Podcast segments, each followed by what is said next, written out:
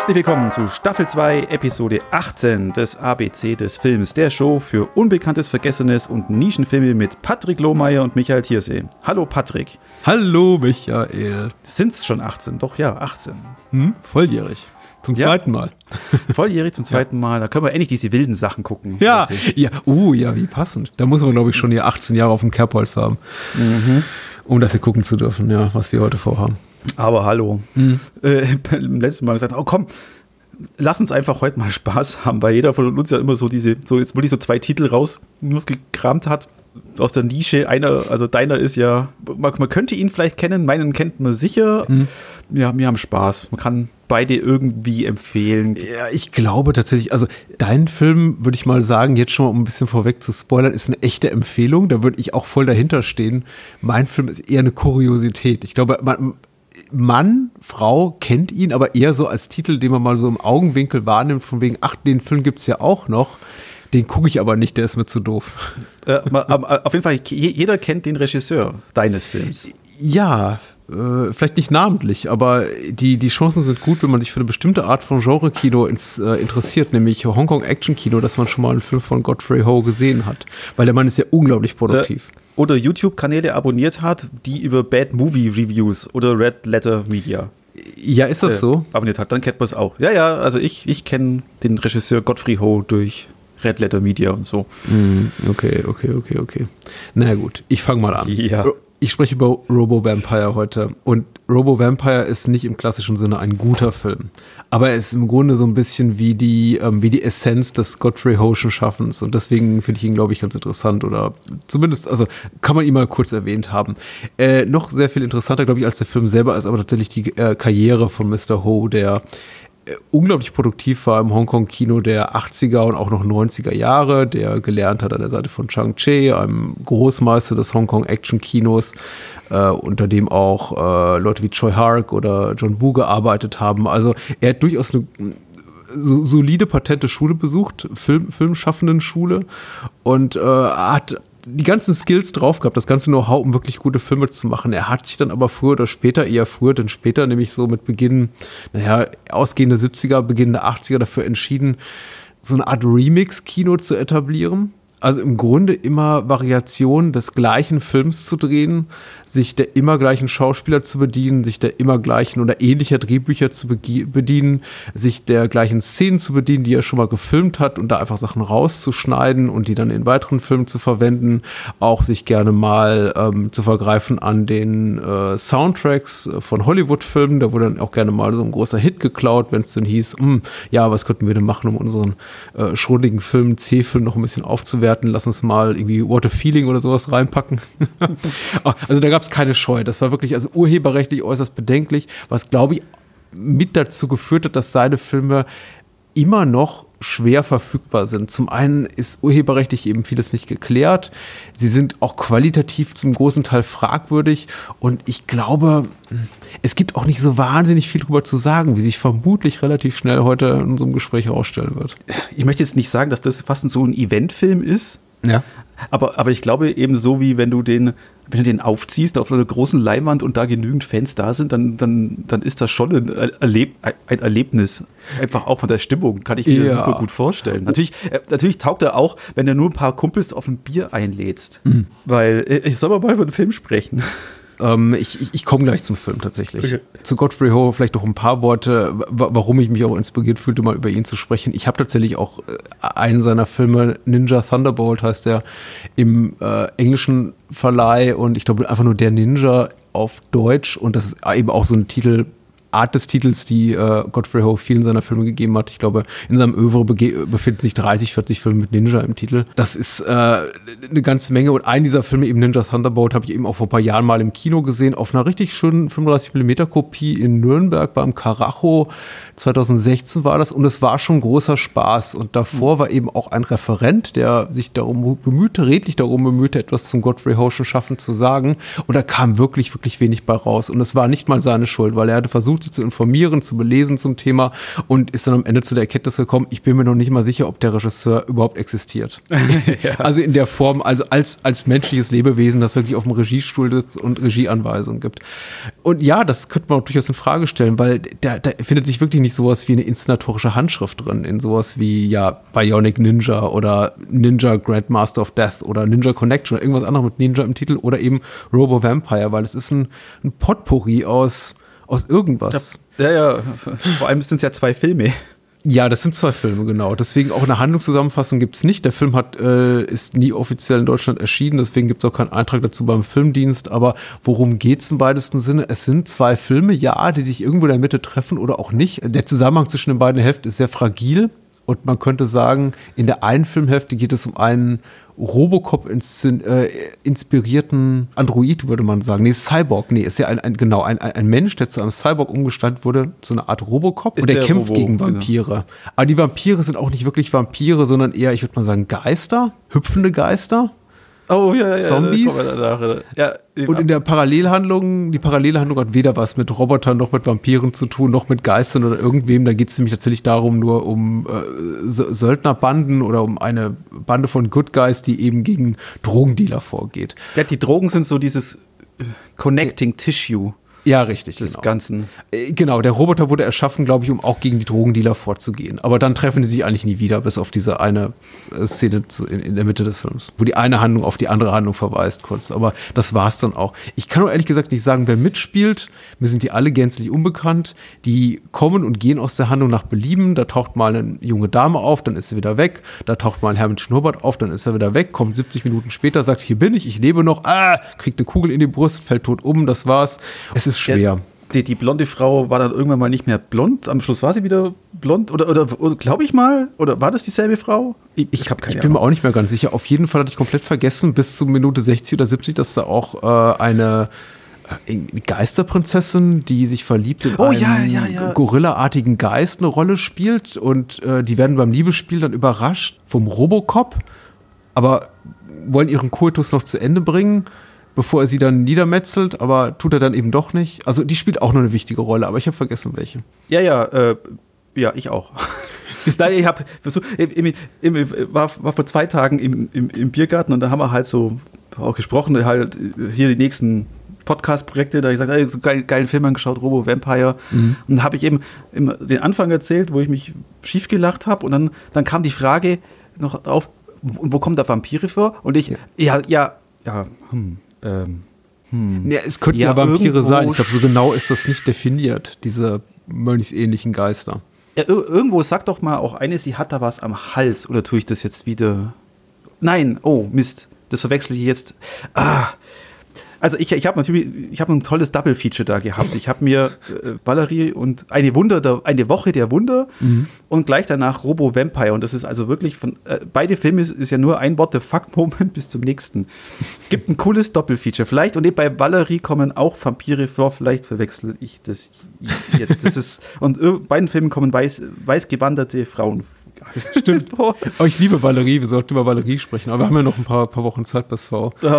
Äh, zu, zu Robo Vampire ist wirklich schwer, äh, mehr zu sagen. Ich hatte insgesamt damit gerechnet, dass auch noch Ende irgendwo Richard Harrison auftaucht als Mann am Garfield-Telefon, weil das ist eben auch oh, so ein ja, ja, ja. Äh, Recurring Feature in Godfrey Hose äh, schaffen, dass er eben diesen Clip gedreht hat mit Richard Harrison, irgendwann mal ihm dafür ein paar äh, Dollar gegeben hat und äh, man sieht eben Richard Harrison, wie er an einem Nachttisch sitzt mit einem Telefon, den Hörer aufnimmt und sagt, was, das ist ja furchtbar, Sie müssen sofort Spezialeinsatzkommando XYZ einsetzen und dahin schicken. Und ähm, das eben auch so eine Sequenz ist, die er immer und immer und immer wieder in allen äh, möglichen Filmen, die er gemacht hat, äh, verbraten hat, bis dann, glaube ich, Richard Harrison, so will es die Legende, aufgrund dieses Bege dieser Begebenheit sogar irgendwann gesagt hat, ich gebe meine Schauspielkarriere dran. Dieser, dieser Godfrey Ho hat meinen äh, Ruf unwiederbringlich beschmutzt. Aber die kommt hier nicht vor. Das ist aber auch so die einzige Saving Grace dieses Films, weil äh, abseits davon ist er wirklich in jeder Minute komplett unter Niveau. Will aber auch heißen, ich habe mich sehr, sehr amüsiert. Oh, ich, ich mich auch. Ja. Also, also gerade die erste, also die erste zehn Minuten bin, bin im Stuhl gehockt und habe nur gelacht. Also wir können es mal für die Hörer schnell rekapitulieren. Der Film fängt an mit zwei in Militärkleidung, also an, anscheinend Söldner, die mhm. einen Drogendealer in ein verlassenes Fabrikgelände führen. Mhm und dann springen Schlangen aus einem Container sie an, dann Ja. schießen sie auf den Container, der explodiert und daraus kommt dann dieser als Mönch gekleidete Zombie-Vampir und dann wirst du es schon mit Verlachen auf den Boden legen, weil diese, diese Zombie-Vampire, die laufen nicht oder schlürfen, die haben zwar die Arme vor, wie die Zombies, die du, wo du sagen musst, Richtig, aber, die ja. aber sie hüpfen wie Kanickel. Mhm. Hüpf, hüpf, hüpf, hüpf und hüpfen dann um einen rum und gackern und, und kichern. Und dann, dann erschießen sie, dann macht's Puff und dann bist du in der nächsten Szene in dem Keller, wo die Drogendealer Drogen in die Särge von denen packen. An der Wand stehen dann drei mit einem Papierspruch vom Kopf und einer raucht. Warum er raucht? Keine Ahnung. Er raucht auf jeden Fall.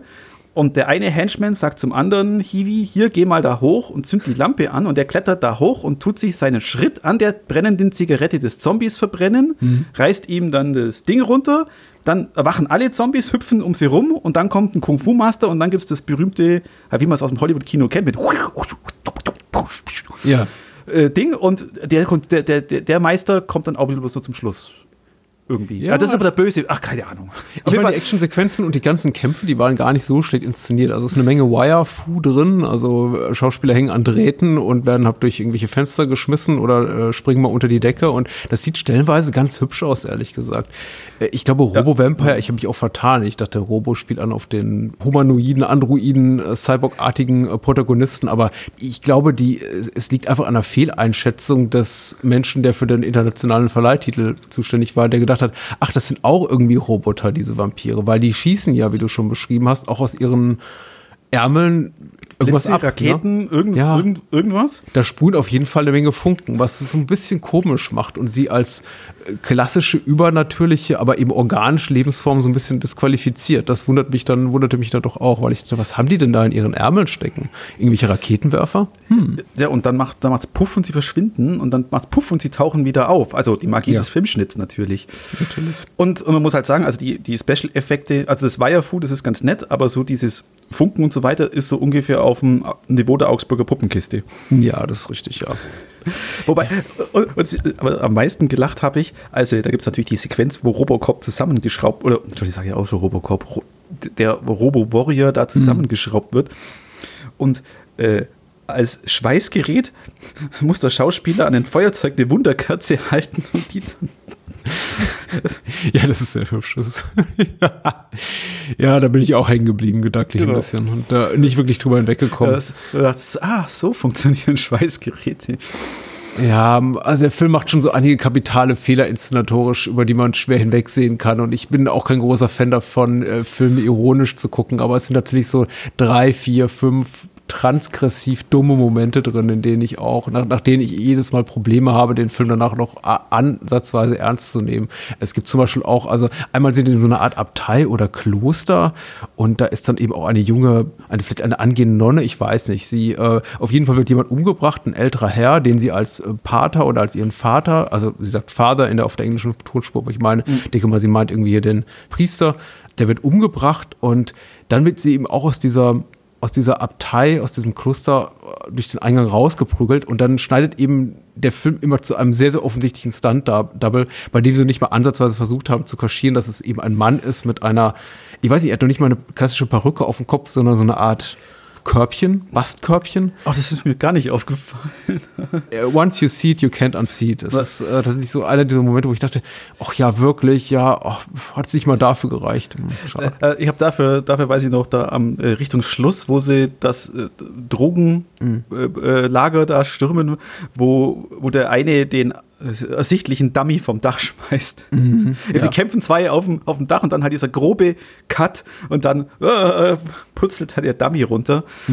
Also ich habe den Film ja nie ernst, ich mein, auch nie ernst genommen, bin auch nie mit der Prämisse rein, den hier ernst zu nehmen. Und das hat mir dann, es hat mir Spaß gemacht. Also es ist Ja. kein eben kein guter Film, aber äh, Spaß gema gemacht und eben, obwohl es eigentlich ja wirklich aus zwei Filmen zusammengestückelt ist, äh, irgendwo hat es funktioniert.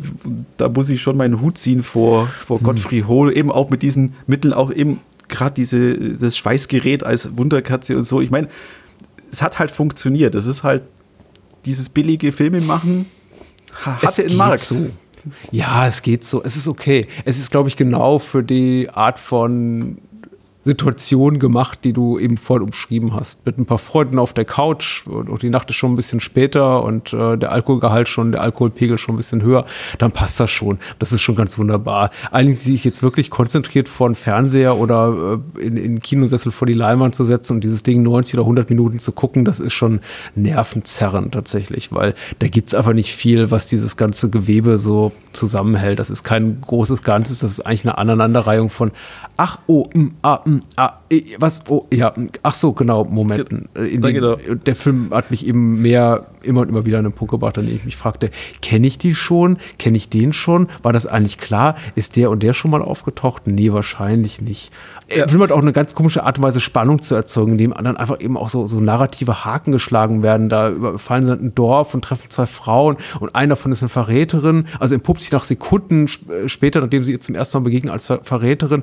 Dadurch, dass sie aber nie eingeführt vor, wurde vor die Frau, ist im Grunde dieser Verrat das ist ja die, die dann am Ende diese Handgranate in der Hand hält. Ah, ah Eigentlich völlig ja, irrelevant, ja. weil wir kennen die ja nicht. Das ist nur so, hier, komm mit. Oh, sie ist eine Verräterin. Und ich denke mir, ja, weißt du, dafür, dass das halt irgendwie ein, eine emotionale Auswirkung auch hat auf uns als ZuschauerInnen, müssten wir die Person kennen, tun wir aber nicht. Also ich, ich habe ja da, da so zum, zum Sport gemacht, um äh, rauszufinden, oder ich habe das immer zugeteilt, ist es jetzt Film 1 oder Film 2? Mhm. Und das war ihm klar, wo ich dachte, okay, das ist Film 2, das ist dieser, eben diese Söldner, die da irgendwas machen, mhm. das ist Film 2 und andere diese ganzen Kung-Fu-Zombies da ist, ja. ist Film 1. Aber wollte das war das ist wirklich der unterhaltsamste Teil. Also so zwischendrin hat er schon seine, ich sag mal, Längen, gut, ja. ja seine Längen gehabt. Du warst immer froh, wenn diese Zombies wiederkommen, weil das war wenigstens äh, lustig. Aber immer, ja, eben auch diese Szene, wo wir vorhin gesagt haben, wo Robocop die, diesen Geist und den Gorilla-Zombie da äh, oben an der Treppe erwischt und denkst du, okay, was passiert jetzt? okay, nichts passiert, Robocop dreht sich um und geht die Treppe runter, die beiden machen weiter. Unter dem nächsten Cut greifen die beiden Robo-Warrior an und denkt, warum? Wieso? Woher kommt denn jetzt das? Ja, der war aber so egal, nett, hat sie fertig machen lassen, ja, ja. Ja. Genau. Eben, ich meine, was den Film eben auszeichnet, ist, dass der Film wirklich mit dem, mit dem Brustton der Überzeugung offensichtlich inszeniert ist. Äh, Godfrey Ho hat offensichtlich hier nicht vorgehabt, eine Komödie zu inszenieren. Und das macht den Film eben auch auf so eine sehr falsche Art, aber dann irgendwie letztendlich auch richtige Art gutierbar. Man kann den gucken und Spaß daran haben. Und ich glaube, wenn der offensichtlich ja auch mit einem, mit so einem, mit so einem sarkastischen Ton inszeniert wäre, so von wegen, haha, wir wissen ja, dass wir hier Trash machen, wäre es auch nicht so unterhaltsam. So ist es eben irritierend schön, möchte ich sagen. Und es, es schließt sogar so Momente ein, die ich auch erstmal initial als unangenehm empfand, wie zum Beispiel diesen leichten Tiersnuff, den wir zu Beginn haben, wo wir dann eben sehen, wie ein äh, Drogen in ein Kuhleib eingenäht werden. Ah, oh ja. Und ja, ich dachte, oh, die Szene dauert viel, viel, viel, viel, viel zu lange. Aber irgendwann dachte ich, die dauert jetzt schon wieder so lange. Das ist, war, war fast schon wieder gut. So eine Art auch Zerreißprobe für mich als Zuschauer. Godfrey Ho will einfach mal so meine Belastbarkeit äh, äh, austesten, ausreizen. Warum nicht? Ja der, vor allem das, dieser Plotpoint kam nie wieder vor. Nee, natürlich nicht. Das soll, glaube ich, auch nur die Skrupellosigkeit der, der Drogendealer nochmal visualisieren, dass wir das sehen. Aber es ist auch irrelevant, richtig. Ich habe Schwierigkeiten gehabt, der Handlung zu folgen. Sie ist nicht besonders wichtig. Ich äh, moniere oft bei anderen Filmen, dass mit zu viele äh, didaktische, expositorische Szenen drin sind, in denen einfach Figuren zueinander sagen, hey, hast du gesehen, was passiert ist? Guck mal, was als nächstes passiert. Aber hier habe ich mir hier und hier und wieder schon gedacht, wäre schön, wenn es mehr davon gäbe, weil ich habe unglaublich lange gebraucht, wer eigentlich zu kapieren, wer die Guten sind und wer die Bösen sind. Aber am Ende habe ich es, glaube ich, dann doch begriffen. Ja. Und dann ist der Film vorbei, eigentlich mittendrin. So ja, das ist, genau. Die, die, die 90 Minuten sind um, jetzt müssen wir Schluss machen. Ja, ja, ne, das, ist, das ist wirklich angenehm im Vergleich zu vielen zeitgenössischen Filmen, die dann noch einen 10-minütigen Epilog haben und dann so einen Sequel-Teaser. Nee, das hier ist wirklich so, äh, der Robo-Warrior erledigt den letzten Bad Guy, dreht sich um und Abspann. Knallhart. Läuft, läuft in den Nebel der Nacht. Ja. Ja, wo, also, wobei das hat mich auch, auch sehr mit dem Film so versöhnt und wo ich gesagt habe, wo ich mit, mit einem positiven Urteil so raus bin, äh, weil einfach dieser Showdown am Schluss, da feuert er sein Augsburger Puppenkistenfeuerwerk ja voll mhm. ab mit, da gibt es Funken, es gibt viel Weierfu, es ist, es gibt sogar schöne, einen schönen Shot, also gerade am Schluss mit Robocop, das von hinten beleuchtet und der Nebel durch diese, durch diese Hongkong-Straße da, oder Dorfstraße, halt, was es da eben ist, äh, wabert. Also das war schon schön. Da ist nichts in Hongkong gedreht. Ich glaube, das ist eher so der Tradition eines Albert Pion oder so verhaftet. Die haben wahrscheinlich in irgendwelchen Lagern äh, irgendwo außerhalb von Macau gedreht. Ja, also das ist irgendwo im, im Nirgendwo, wo Wo die Leben so billig sind wie die Drehorte. Aber gut, ja. Robo-Vampire. Kann man gucken, muss man nicht. Das, das Tollste ist natürlich auch das Cover und da können wir vielleicht Ja. Brückenschlag zu, zum anderen Film machen. Auf dem, dem Cover, was hier, kann sich jeder auf der IMDb und auch bei Letterboxd ist das Cover drin, wo eben genau Robocop, also den, den wir kennen und lieben, auf dem Cover ist und eben äh, Spoiler, der Robo-Warrior im Film sieht nicht mal annähernd so aus. Ah, das stimmt, ja. Sollte man vielleicht noch erwähnen, ja. Ja, und diese Hubschrauber, die da auf dem Cover sind, kann ich mich jetzt auch nicht erinnern. Nein, das ist äh, also mit großen Schauwerten protzt der Film nicht. Und tatsächlich ja der Robo-Warrior, den wir hier sehen, das ist eher so eine, ja. Aber das wäre wieder, das ist eben genauso dies, so ein Cover, wo hätte ich damals in den 90er Jahren in die Videothek gegangen wäre, Ja, das, natürlich. das Tape hätte ich in der Hand gehabt. Das Ja, Tape aber natürlich, sehen. Hey, da ist Robocop, der irgend so einen komischen Zombie im Arm wrestelt, zwei Helikopter, Mhm. die drüber rauschen. Robocop feuert ein massives Maschinengewehr ab und der ganze Hintergrund steht in Flammen. Super. Weißt du, welches andere Cover ich als zweites in der Hand gehabt hätte? Bitte. Das von meinem Film. Und zwar Return of the Living Dead 3. Auch nur fünf Jahre älter als Robo Vampire. Aus dem Jahre 1993. Fünf Jahre jünger meinst du, glaube ich. Oh, also Robo Vampire ist fünf Jahre jünger so, als ja, genau. 1993. Eben von Brian Usner inszeniert. Diesmal nicht nur als Produzent, sondern auch als Regisseur. Mhm. Und da gibt es einen Eintrag in, beim Filmdienst. Und ich hab, hatte erstmal Angst, den aufzurufen und dachte, oh Gott, was haben die da zu dem Film zu sagen? Aber hört selbst gar nicht mal, also sie fassen dann eigentlich nur zusammen. Nach dem Unfalltod seiner Freundin reanimiert Kurt die Tote im Versuchslabor seines Vaters. Das Experiment gelingt, doch als das wiedervereinte Paar in den Kampf mit einer Straßengang verwickelt wird, erkennt er, dass seine Freundin ein Zombie ist, der nach Menschenfleisch giert. Ein hartgesottener Horrorfilm, der mit einschlägigen Effekten zielstrebig auf ein bluttriefendes Finale zusteuert. Ja, Filmdienst hatte schon mal Schlechteres.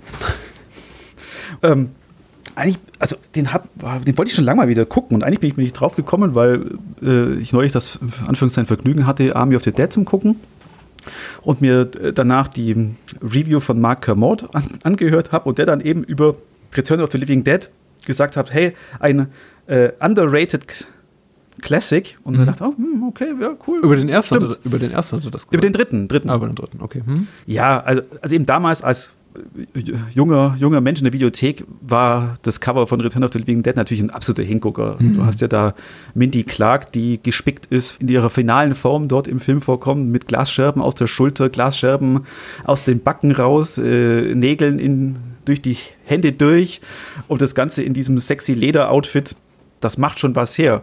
Und lustigerweise habe ich jetzt im, ich habe mir das Making of oder die Interviews noch an, angeguckt, war das genau das, wo der Film, wo Brian User mit dem Film gestartet ist. Sie haben gesagt, so, so soll der Look aussehen und dann haben sie das Ganze reverse engineert sozusagen. Wie, was können wir dann machen? Äh, vor allem auch mit der Lizenz, weil die, die Firma Trimark hat sich da die Lizenz, also nur den Titel gesichert, Return of the Living Dead und wollten dann eben äh, einen neuen Film machen. Und Brian Usner hat eben gesagt, ähm, muss er Charaktere des, der alten Filme ne, äh, mitnehmen? Nö. Muss er den Humor mitnehmen? Kann es auch ernst sein? Ja, kann auch ernst sein. Nö, kein Humor. Aha. Äh, Was sind denn die Bedingungen? Ja, er muss dieses äh, Trioxin-Gas mitnehmen und die Zombies müssen Gehirne fressen. Ah, okay. Hm. Okay. Was mich wohl das als erstes mal, mal geguckt habe, eben wirklich überrascht hat, war, äh, war der Fakt, dass es eben keine Komödie ist, dass der Film nicht witzig ist, sondern äh, was ich auch fand, eben schon eine ungewöhnliche Romanze da drin hat. Ich meine, die, die ist jetzt nicht sonderlich, sonderlich gut. Der Hauptdarsteller fand ich jetzt ein bisschen, auch heute immer noch ein bisschen. hm, Ist ein bisschen blass, ja. er macht sein Bestes. Äh, Melinda Clark ist, ist, fand ich super. Ich meine, es war zwar erst ihre zweite, erste Filmrolle, zweite Filmrolle, aber die macht es, macht es super. Ja, dass es eben so, so ernst war und vor allem halt Julie, also die, die von Melinda Clark gespielt wird, als Zombie eben als die Hauptperson ist, was, was ich auch jetzt immer noch super fand. Also mir hat der Film jetzt auch wieder äh, extrem gut gefallen, weil auch was, was eben gerade diese emotionale Komponente da hat. Jetzt wollte ich nur irgendwo diesen Witz mit Romero und Julia unterbringen, weil es ist ja eigentlich eine Romeo und Juliet -Verf bisschen Verfilmung. Aber bin ich da auf dem Holzweg, Patrick, oder was sagst du dazu? Oh, ich finde den ja ganz toll. Ich habe eine sehr lange fast so alt wie der Film tatsächlich und sehr persönliche Geschichte, auch sehr persönlich in Bezug zu dem äh, Film Return of the Living Dead 3, weil der, der fiel ja genauso mitten rein in meine Videothekenzeit als ich dann endlich alt genug war, in Videotheken zu besuchen. Und ich glaube, in der Porno-Ecke hatte ich noch nichts verloren, äh, Mitte der 90er Jahre, aber überall sonst. Und da stand eben auch Return of the Living Dead 3 rum. Allerdings damals, das Cover war toll, ich gebe dir recht, nicht in einer Fassung, die irgendwie attraktiv gewesen wäre oder ausleihbar. Also ich wollte sie gar nicht haben, ehrlich gesagt, weil der war eben böse, böse verstümmelt in Deutschland. Oder ist äh. Äh, zumindest nur in dieser R-Rated-Fassung rausgekommen, nicht in dem bösen Unrated-Cut, den man sich eben importieren musste. Und so war dann eben auch Return to Living Dead 3, glaube ich, eine meiner ersten Importkassetten, so, für die ich wirklich Geld gelassen habe in irgendeinem dieser Mail-Order-Versandhäuser. Also äh, das war schon so ein heiliger Gral unter den Zombie-Filmen meiner jugendlichen Ära. Also äh, ich, ich wollte ihn unbedingt sehen. Und als ich ihn dann gesehen habe, war ich genauso überrascht wie du davon, mhm. dass der Film nicht die Tonalität anschlägt, die ich von den Vorgängerfilmen kannte. Oder zu dem Zeitpunkt kann ich zumindest den ersten Teil, den zweiten mit Sicherheit nicht. Also verdammt, die Zombies kommen. Den kenne ich bis heute auch immer noch nicht. Also der von Dan O'Bannon, der ist super. Ich liebe den. Er ist wirklich ganz, ganz wundervoll. Es ist eine to tolle Zombie-Komödie, eine der wenigen Horrorkomödien, die wirklich funktioniert als Horrorfilm und als Komödie auch ganz toll besetzt mit unter anderem mit Linnea Quickly in einer Szene, die du nie, nie vergisst in deinem ganzen Leben. Also das, Moment, der, der zweite. Achso, den zweiten hast du nicht gesehen. Den, den, zweiten, den ersten, den ah, ersten so, natürlich. Ja, äh, ja, den zweiten habe ich irgendwann dann gesehen. Er ist nicht so gut. Ich glaube, von diesen dreien, die wir jetzt genannt haben, wahrscheinlich der schwächste. Aber äh, verkehrt sind die alle nicht. Aber der dritte ist natürlich auch nochmal besonders toll. Und ich war natürlich auch total verliebt in Melinda Clark. Die macht ihre Sache schon sehr, sehr gut. Und dieses sadomasochistische Element, das äh, finde ich so bis heute, das geht mir echt relativ nahe. Nicht, weil mich das irgendwie bewegt oder ich äh, irgendwie davon angeturnt werde, sondern weil ich es authentisch schmerzhaft finde, sie dabei zu beobachten, ja. wie sie sich irgendwelche Nadeln und Drähte da durch die Haut treibt. Das ist. Oh. Ja, also was, was, was mir auch gestern, wo ich ihn geschaut habe, äh, wieder total beeindruckt hat, war eben diese eben wo du sagst, eben diese Szene, wo sie sich in ihre finale Form dort verwandelt, eben mhm. die, die wir auf dem Cover da sehen. Ich meine, das, da ist ja nur von der Seite zu sehen, von vorne mit, äh, mit ihren Brüsten noch draußen und den aufgeschlitzten äh, Beinen und so. Es sind Fake-Boobs, keine ja, Sorge. Ja. Und eben gerade die, dieser Shot, wo sie da die, die, diese Tür aufmacht und dort so katzenhaft so raus und sich dann auf, von der vollen Form so aufreckt. Mhm. Im Interview kam mir raus, eben, das hat, äh, das hat Melinda äh, Clark improvisiert, diese, diese Szene, wie sie da rauskommt. Echt geil gemacht und super. Mhm, mhm ich finde den Film immer noch relativ haarsträubend, was so seine Gore-Effekte äh, betrifft. Das ist wahrscheinlich nicht mehr, also sie entsprechen nicht mehr, glaube ich, den fotorealistischen Standards, die, die viele Menschen heutzutage haben. Du hast gerade Army of the Dead erwähnt. Army of the Dead ist sicher ähm, harscher an seiner Gewaltdarstellung, einfach weil er näher an der von uns gemutmaßten Realität dran ist. Und das ah. sind eben doch so Sachen, die sind offensichtlich als Effekte erkennbar. Aber ich finde ihn ja persönlich sehr, sehr, sehr gut getrickst. Also. Auch wenn, ich meine, man, man sieht auch oft, okay, Puppe, nicht Puppe und so weiter. Das ist auch dieser Schmelzzombie, der ist zum Beispiel das ist ein tolles Design. Dieser, der aussieht wie äh, eine halb wegge, wegge, weggeschmolzene Kerze. Der muss um die halbe Gesichtshälfte dann wegploppt. ja. ja. Also, das ist ein geiler Effekt, oder? Also was mir aber was mir immer noch, immer noch die, die, die Creeps gibt, weil es einfach auch ein das ist einfach auch ein, äh, ja, so ein, ein horrific Image ist das, wo äh, Mindy Clark dem Santos-Charakter da die halbe Wirbelsäule rausreißt. Ja. Und der dann aber als Zombie dann immer noch mit dieser halben Wirbelsäule rausläuft. Äh, und es ist schon also, ich meine, klar, es ist ein, ist ein Typ, der, der den Mantel über dem Kopf hat und da haben sie halt was draufgeklebt, aber es ist einfach gut, gut gefilmt, sodass es wirklich richtig, richtig creepy ist. Ich glaube, dem, er würde dem Vergleich heute nicht mal standhalten, aber er kam ja zu einer ähnlichen Zeit raus wie Braindead, der Peter Jackson-Film. Ich glaube, ein Jahr später. Also kam jedenfalls zu ungefähr gleichen Zeit in die deutschen Videotheken. Und mhm. äh, Braindead hatte auf jeden Fall auch noch eine kurzlebige äh, Kinoauswertung in Deutschland. Also er war schon so ein bisschen prominenter platziert, möchte ich mal sagen, im, im, im kollektiven Bewusst Bewusstsein. Aber für uns, so als Jugendliche, wurden die Filme auf dem Schulhof relativ gleichwertig gehandelt, als das sind die beiden Gore-Festivals, die du diesen Sommer, also 1993, gucken musst. Das war so der heißeste Scheiß, den musstest du einfach gucken. Und ich finde, der, also hier und da schafft das immer noch mitzuhalten mit Peter Jacksons Film. Also gerade die Szene, die du erwähnt hast, mit der, mit der Wirbelsäule rausgerissen, das ist schon sehr ähnlich. Ähm, die, ich finde auch die Riverman am Schluss, ja, äh, wo sie seinen Körper da zu schießen, schon. Also, ja, klar, oder eben dem, dem, dem einen hier irgendwie die, die, die, das halbe Gesicht weggebissen wird. Also das ist schon, ja. Brian Usner kann das ja auch. Ähm, er hat ja da fünf verschiedene Special-Effekt Leute ran und die dann alle ja sofort, nach, sobald, die, sobald der Film mit Fade to Black sofort Ja, ja, ja, die, genau. die Namen nennt. Das ist toll. Das hat mich auch total gefreut. Der Film endet, der auch schon beginnt und es werden erstmal nach und nach alle Special Effects Künstler genannt. Toll. Ja. Und äh, ja, von denen ja viele da zum ersten Mal so dabei waren Mhm. und, und jetzt ja ganz, ganz groß im Geschäft sind. Zum Beispiel Steve Johnson, der davor auch bei Abyss mitgemacht hat, Ja, oder okay. äh, Mhm. Timothy Rolston, der die Riverman-Effekte gemacht hat, der dann zu Star Trek Beyond, äh, Beyond mit Justin Lin gewechselt ist. Die haben da ihre Kinderstube dort bei Brian Usner dann gemacht. Der ja eben, der eben auch immer sagt, er, er will ja auch immer viel äh, echte Effekte. Mein Gut, er hat jetzt auch jetzt in der heutigen digitalen Zeit hat er jetzt nicht mehr so viel gemacht. Äh, der gute Mann. Ich meine, über den kann man, über den kann man auch noch, auch noch reden. Ich fand den immer ein recht netter, umgänglicher Mann. Der war ja mal auch da auf dem Fantasy Filmfest, wo, man die, wo die Retrospektive war in München. Und zeitgleich, zu, wo Reanimator lief, lief dann gleichzeitig die Herkules, Kevin Sor Sorbas, oder? Mhm. Kevin Sorbo, ja. Genau. D- Der lief zur gleichen Zeit und, und äh, einer der beiden kam in der Limousine mit vier Bodyguards an und der andere stieg mit seinem Trenchcoat und Regenschirm aus dem Taxi. Und rat mal, wer welcher war. Kevin Sorbo ist auch ein Arschloch. Also zumindest äh, gerät er sich so als, als, als, rechte Dumpfbacke zurzeit in den Ja, ja. sozialen Medien.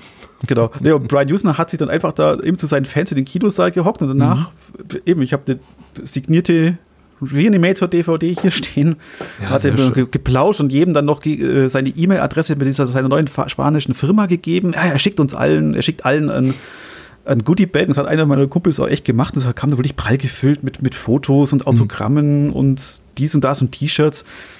Netter Typ. Er kommt, kommt auch im Interview immer so rüber, dass er, er macht halt was. Er macht halt, Ich bin totaler Brian Usner Fanboy von ihm als Produzent, da er eben ab Stuart Gordon lange Zeit ja, hier an, an dessen Seite gearbeitet hat und mit ihm tolle Sachen gemacht hat. Also als Produzent stand er auch hinter Reanimator, From Beyond und Dolls und das sind ja auch echte Klassiker, so dieses Subgenres des, ich sag immer, des Videothekenfilms der 80er, 90er Jahre, aber das sag ich eben nur, weil ich sie immer auf Video gesehen habe. Das heißt ja nicht, dass sie nicht auch zum Teil im Kino liefen, aber dann auch in späteren Jahren, als er selber Re Regie geführt hat.